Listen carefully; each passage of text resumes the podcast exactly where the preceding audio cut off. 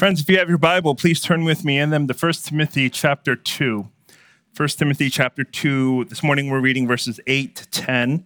Uh, and just to remind you, we're in a series called Living as God's Household, uh, because one of the primary metaphors of the church is the family of God, the household of God. And the question that we're asking this morning is in this household, in God's household, the family of faith, how are godly men and women to conduct themselves? And so I do want to give you an overview of the plan of what's going on the next four weeks. Uh, today we're looking at 1 Timothy 2, verses 8 to 10. Uh, then next week, we're actually going to skip verses 11 to 15. What we're going to do is uh, next week, Pastor Isaac is going to preach on 1 Timothy 3, the qualifications for overseers or the qualifications for deacons. The following week, uh, our pastoral interns will preach on the qualifications for deacons. And then the third week, finish off the chapter, The Mystery of Godliness. Then, four weeks later, we're going to return back to the end of chapter two. Now, this is done uh, strategically. I hope that you'll see, and you have to trust me, that understanding uh, 1 Timothy 2 11 to 15 in the context of 1 Timothy 3 will actually be more helpful. Now, if you're wondering what's going on there, if you just have a Bible, you can begin to read it, begin to think through uh, what the Word of God here is saying, and you'll see why we've decided to make that um, choice. Well, before we get into the preaching of God's word, I invite you, if you're able, to stand for the reading of God's word. You know, standing is a way of showing reverence for God. It's a way of receiving it with humility as the Lord speaks to us. So 1 Timothy chapter 2, reading verses 8 to 9, hear now the word of the Lord. I desire then that in every place the men should pray, lifting holy hands without anger or quarreling Likewise, also that women should adorn themselves in respectable apparel, with modesty and self control, not with braided hair and gold or pearls or costly attire, but with what is proper for women who profess godliness with good works. The grass withers and the flower falls, but the word of the Lord remains forever. Please be seated and join me now as we pray. And good and gracious Father, we ask for your blessing upon the preaching of your word now. We know that your word gives life. It's like the food we eat and the water we drink. So feed us and help us to understand it, not simply that we would grow in knowledge, but we would grow in godliness of our lives, of our character, that through us you would be pleased, that you would be honored. Bless our time now. We ask in Jesus' name. Amen. You know, the scriptures are full of examples of godly men and godly women. And so, if I were to ask you to name a few, who would come to mind? Uh, if you're a man, most likely you're thinking of characters like Joseph or Boaz or Daniel. Uh, these men lived lives worthy of emulation, and so it's really no surprise to me that about the, a third of the men in our church are named Daniel. Uh, if you ever thought to ask, you know, why is it just a really popular name? Well, I think if you ask their parents, it's because parents want their sons to grow up to be courageous and um, trusting God like Daniel did. That and the fact that I think few parents are willing to name their sons Boaz. But, you know, Daniel it is, Joseph it is. And then what about the women in the, the Bible? You think of names like Ruth, Esther, Proverbs 31 woman. Right? There are stellar examples of those who live with resolute faith. Ruth covenanted with her mother-in-law Naomi. Esther was willing to sacrifice her life for her people. The Proverbs 31 is a paragon of virtue. It's clear the Bible is filled with these kinds of examples, godly men and godly women. If I ask a little more personal question, well, what about in your life? In your life, are there examples of godly men and godly women? you know, that I was blessed by the Lord in that way. When I was in high school, we had a youth director who worked full time as a programmer, but gave all of his Friday evenings, his Saturdays, his Sundays to serve, volunteer for the youth. He modeled generosity and sacrifice and service. He was such a blessing in my life. I think of my college mentor who showed me what it meant to love God through obedience and faithfulness and reading God's word. I mean, do you have people like that? And maybe to go one step more personally, what about here in this church? Hmm, whether you're new to this church or you've been attending for a while, do you see and find godly men and women here at Cornerstone? or maybe one step deeper, are you seeking to be a godly man and a godly woman here at Cornerstone? You know, can you honestly say, with Apostle Paul, looking at those around you, be imitators of me as I am of Christ? Now, it's my prayer that this church wouldn't just be filled with Sunday Christians, nominal believers, cultural believers, those who are just trying to be good and religious. And so you dress up on your Sunday best and you come to church and you leave, and the rest of your faith is divorced from the week. That's not my prayer. That's not my hope. I, I hope it's not yours. And what we're desiring is that the Lord would fill this place, this family of faith, with those who desire to be godly men and godly women. But here's the question if we earnestly prayed for those things and God answered them, what would the church look like? What would actually be different about the men and women in the church? And to answer that question, we could go through many different passages of scripture, but 1 Timothy 2 gives us a vision, a glimpse of what that could look like. Now, Paul begins his this passage in verse 8 simply by writing, I desire then that in every place. And when he says, I desire in every place, what he means is what I'm about to say is true of Christians everywhere in every place. It's not just true of the church in Ephesus, it's true of the church in Lansdale. It's not just true for Christians in 60 AD, it's true of Christians here in 2023. So Paul is saying what I'm writing is to address all people, not just then and there, but believers here and now. And so, what I want to do today as we look at this passage is see how Paul goes on to address men and then how Paul goes on to address women. Now, that's not a cue for you to fall asleep during the other part, but it's important for us to understand what God's vision is, at least according to 1 Timothy 2, of both, so that we can be a family that encourages, praises, celebrates these things in one another. I would even go far as to say that if you're single and you're considering getting married, that these are the type of things you should consider in the other person. And so we begin with Paul addressing men. Let's start here. Verse 8 begins like this I desire then that in every place the men should pray, lifting holy hands without anger or quarreling. Now, the very first description of a godly man here is a man who prays, a prayerful man. Now, stop and think about that for a moment. What does it mean to be prayerful? To be prayerful, what is prayer? It's dependence on the Lord, it's conversation with the Lord because you're turning to Him in your times of need, in your times of weakness, even in your times of strength. It's a reliance upon the Lord.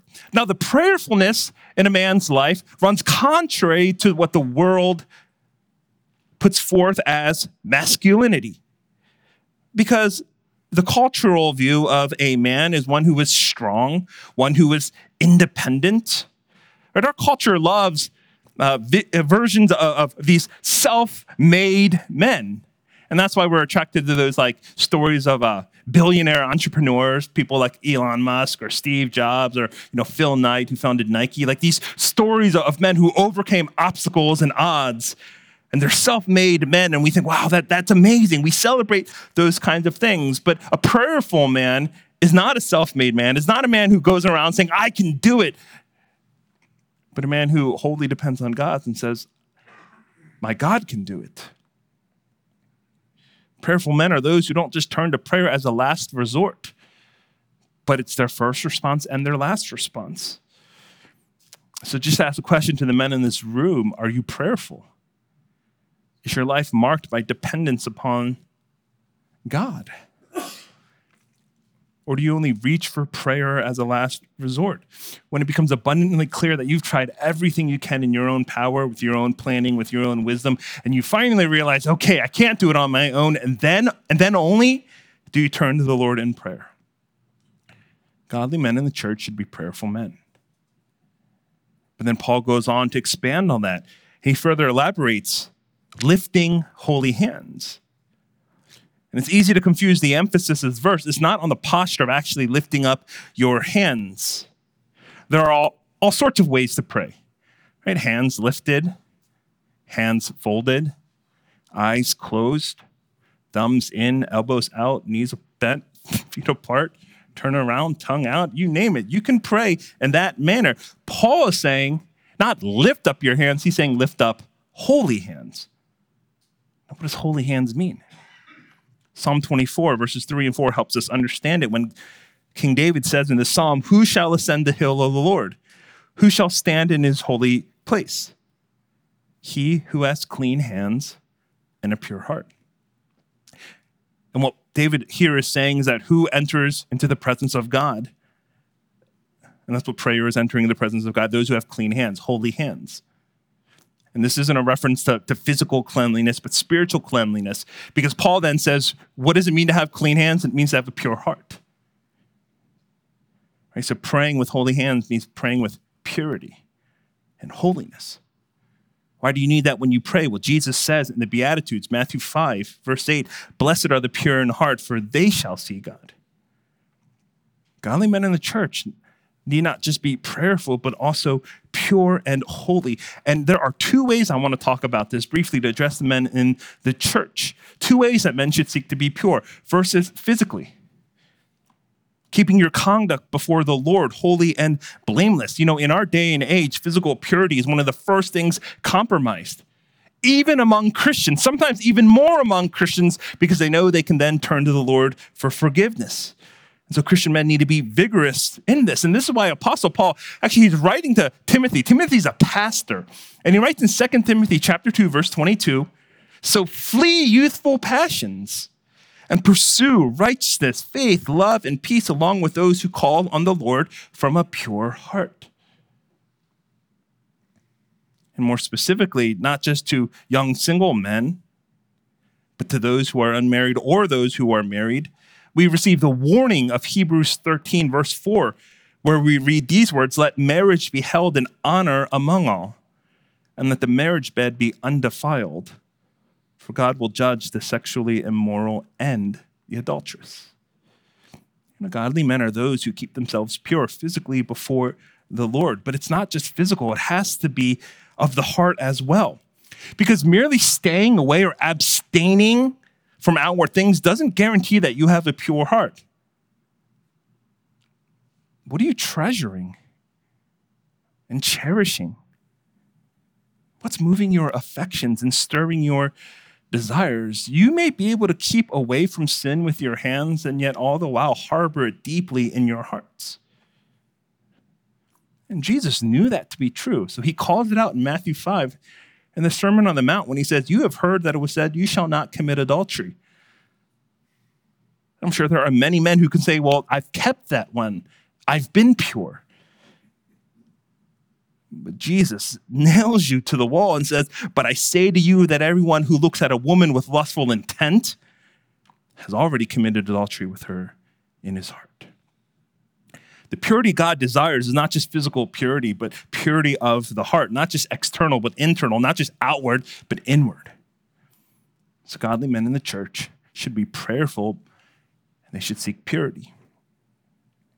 But last and finally, godly men should be peacemakers. Paul ends verse 8 by saying this lifting holy hands without anger or quarreling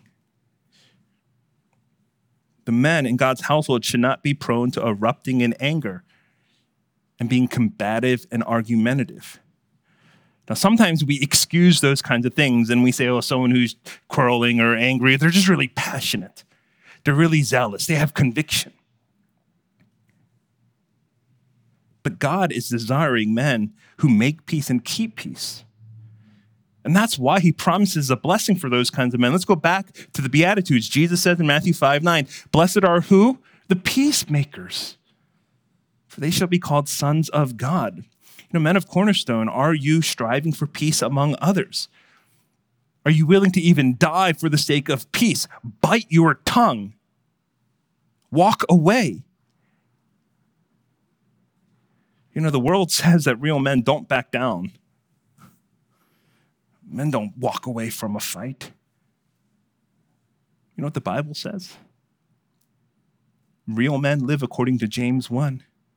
They are quick to hear, slow to speak, slow to anger. For the anger of man does not produce the righteousness of God. I wonder what it would look like in this church if there were men who were so godly that they desired to be prayerful, pure, and peaceful what would the church look like? How much health would there be if our men were less self reliant and more God dependent, guarding their hearts and seeking to live holy lives, less argumentative and combative, always concerned to preserve and keep the peace and unity. And you list out these three things, and they're good things to commit yourself to, but you can't simply just go out and do it. If I said these three things, you would go out and you would probably fail by tomorrow.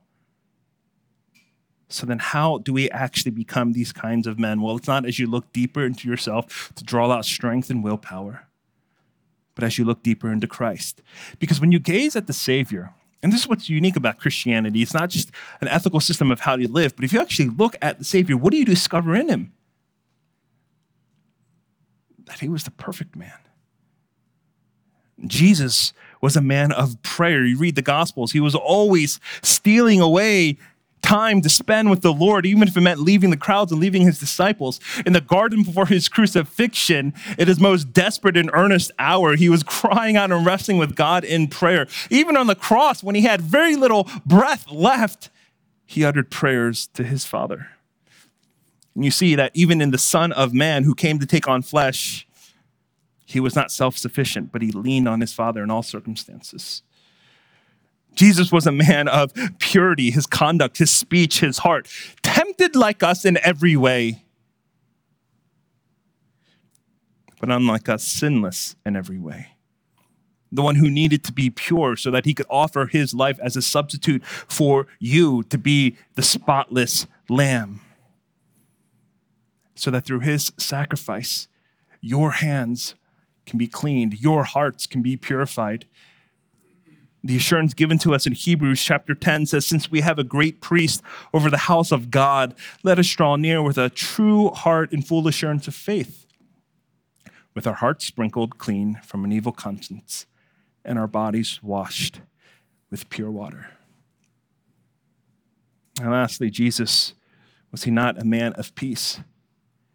The one who came and gave up his life so that two enemies, sinful man and a holy God might be reconciled, no longer at odds, but brought together was Christ, not our great peacemaker, whose death on the cross overcame the barrier of sin so that the righteous anger of God against our sin would be appeased and we could be mended by his blood. See, men in the church, this is the last thing I'll say to you if we are to be like what Apostle Paul suggests here in 1 Timothy 2, the calling is not to only look like Jesus, but look to Jesus. Because you don't become like Christ as you try harder, you become like Christ as you behold Christ. 2 Corinthians 3, verse 18 says, And we all, with unveiled face, behold the glory of the Lord, are being transformed into the same image from one degree of glory to another. Becoming happens through beholding. So, are you beholding Christ that you may become like Christ? When Paul then turns his attention, he addresses now the women of the church. And he writes in verses 9 and 10 likewise also that women should adorn themselves in respectable apparel with modesty and self control not with braided hair and gold or pearls or costly attire, but with what is proper for women who profess godliness with good works. Now, Paul's point here is simple and clear. Godly women are to concern themselves less with their physical appearance and give more attention to the postures of their heart. Now, just to be clear here, there's nothing wrong with braided hair, gold, pearls, and costly attire. If your hair is in braid, don't start unbraiding it right now, taking gold rings off. All of these things are good gifts and can be enjoyed to the glory of God. So Paul is not condemning those things. He's not sentencing women to a life, a future of fashionless style, and suggesting, well, you might as well just wear potato sacks. That's not his calling. It's not a prohibition against style and fashion and dressing well. Paul is speaking and addressing to the priorities of women who seek to be godly, especially in the context of the gathered church. That's the setting of 1 Timothy 2. And it kind of makes sense. Like, why would it be wrong to come to church with the goal of dressing to impress. Because what is this worship about?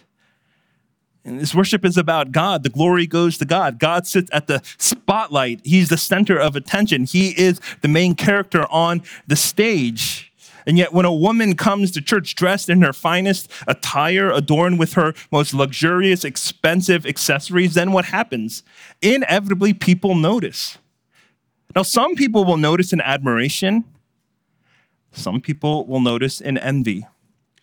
But either way, Paul is saying the church will get distracted from its purpose, the purpose of gathering. And we all understand this, don't we? Have you ever been to a, a wedding? And when, if you've ever been to a wedding, what's the one color you don't wear? You don't wear white. Why not? Well, because you're not the bride. You shouldn't detract from the bride who alone wears the white and walks down the aisle. So, too, when the church gathers to give God glory, there shouldn't be competition. There shouldn't be any distraction from Him. So, rather than focusing on external clothing, Paul instructs women to adorn themselves with what's internal, with what's spiritual. And we know that because he goes on to say, he says, women should adorn themselves in respectable apparel. But then he doesn't list what qualifies as respectable apparel. He doesn't list out acceptable articles. You can wear a dress, but you can't wear a skirt. You can't wear nail polish that's bright pink, but you can wear muted colors. Like, he doesn't go on to say that. He says, okay, this is what you shouldn't do. What should you seek to do? And then he lists two spiritual qualities with modesty and self control. Because his point here is simply saying women in the household of God should strive to adorn themselves not with outward garments of beauty, but with the beauty of inward character, godliness. We read something similar that the apostle Peter writes, 1 Peter 3. He says, "Do not let your adorning be external, the braiding of hair and the putting on of gold jewelry or the clothing you wear, but let your adorning be the hidden person of the heart with the imperishable beauty of a gentle and quiet spirit, which in God's sight is very precious. So, women of the church, a simple question Are you investing in the type of beauty that will fade and be forgotten? Or the kind of beauty that is imperishable and that time cannot touch? Are you adorning yourself with the kind of beauty that will turn the eyes of men and other women or the kind of beauty that pleases the Lord. For we know Proverbs 31 30 says, Charm is deceitful and beauty is vain, but a woman who fears the Lord is to be praised. Though this pursuit runs totally contrary to the agenda of the world, the agenda of the world that pressures conformity for women to look a certain way and to dress a certain way, our culture is not obsessed with image and even more obsessed with making you feel like you need to measure up. And so, what is every advertisement? What is every product? It's a false savior promising to give you far more than it can actually deliver. In actuality, these things, they're trying to get you to find your affirmation and forge your identity in external physical things when all that does is distract you from what God desires to radiate with the beauty of godliness. Now, godliness sounds so internal, it sounds so spiritual. But godliness actually leads to something external. Because Paul says at the end of verse 10, with what is proper for women who profess godliness with good works. And what he means there is that godliness in character leads to good works in conduct the internal realities will actually manifest themselves externally, but not in the way you think. The world wants you to invest in what's external and physical in the hopes that by covering yourself enough, hiding behind the outside enough, that somehow you'll be made new on the inside. Because the world's message of transformation is outside in. Pursue a new hairstyle, some new jewelry, some name brand clothing, then maybe, then maybe you'll feel beautiful inside. Focus on what others can see about you, and then maybe, with fingers crossed, you'll be accepted. Maybe you'll be noticed. Maybe you'll finally be worthy and lovable. But the gospel works the opposite way. God, by his Spirit, promises that transformation is inside out. God makes you beautiful in Christ. He changes your heart, makes you a new creation, sets you apart as holy, sings a song of love over you. And as you live in the reality of the gospel, as you grow in godliness, transformation is inside out. Your inner beauty manifests itself not in outward good looks, but in outward good works. You know, Paul wrote Ephesians 2 to everybody, but we can apply it in this context, especially to women, for we are his workmanship, created in Christ Jesus for what purpose? For good works, which God prepared beforehand that we should walk in them. And women of Cornerstone, do you believe that you are God's workmanship, his masterpiece, his handiwork?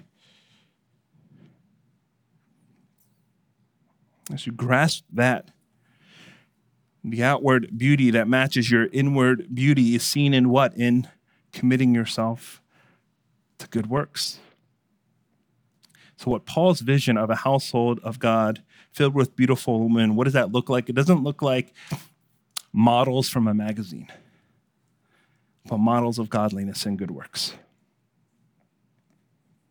It's to believe the promise and the truth of 1 Samuel 16, verse 7 for the Lord sees not as man sees. Man looks on the outward appearance, but the Lord looks on the heart. Now, of course, in saying all this, we know that God does not disregard beauty. He can't, He is beauty. God doesn't disregard beauty, He redefines it. And you see this in the gospel because when God sent forth His Son, Jesus, the glorious, beautiful one, came to take on human flesh. Heavenly beauty took on earthly form. And what did it look like? The prophet Isaiah describes the Son of Man in Isaiah 53, and here's what we read He had no form or majesty that we should look at him, and no beauty that we should desire him. You see, to the world, to those with only eyes to see the outward appearance, Jesus was ordinary. He was a person you'd walk by without turning your head once. But to those who had eyes to see, he was extremely and stunningly beautiful. He had the kind of far surpassing beauty that turned the head of the angels, stirred the song of the hosts of heaven, and drew forth the smile of his Father. He who had no beauty that the world should desire him had the kind of beauty that the Father delighted in. Jesus had the beauty of godliness that led to good works. In his godliness, blameless before God, without spot, without wrinkle, without blemish, obedient to God in all things, so that in his good work he could live the perfect life to attain for us a righteousness that God required, and to die a sacrificial death to grant us the forgiveness that we needed. See, dear women of Cornerstone, if you desire to grow in godliness, it's not about working harder or putting in more effort, but looking to Christ, in whom beauty is redefined. Because your beauty is not found by what you see on the outside, but what God is doing on the inside.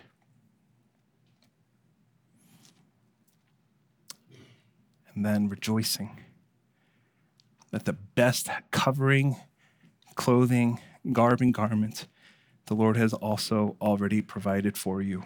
Isaiah 61, verse 10 says, I will greatly rejoice in the Lord. My soul shall exalt in my God, for he has clothed me with the garments of salvation. He has covered me with a robe of righteousness. Clothed now in Christ, you have a choice every day. You're either going to put on something superficial or you're going to put on something spiritual. What will you put on? Colossians 3 exhorts us put on then as God's chosen one, holy and beloved, compassionate hearts, kindness, humility, meekness, and patience, bearing with one another, and if one has a complaint against another, forgiving each other. As the Lord has forgiven you, so you also must forgive. And above all these things, put on love, which binds everything together in perfect harmony. Let me end with this. In the family of faith, God desires there to be godly men and women. And he gives us a glimpse of what this looks like in the household men who pray, lifting up holy hands with a pure heart, without anger or quarreling, seeking to keep peace.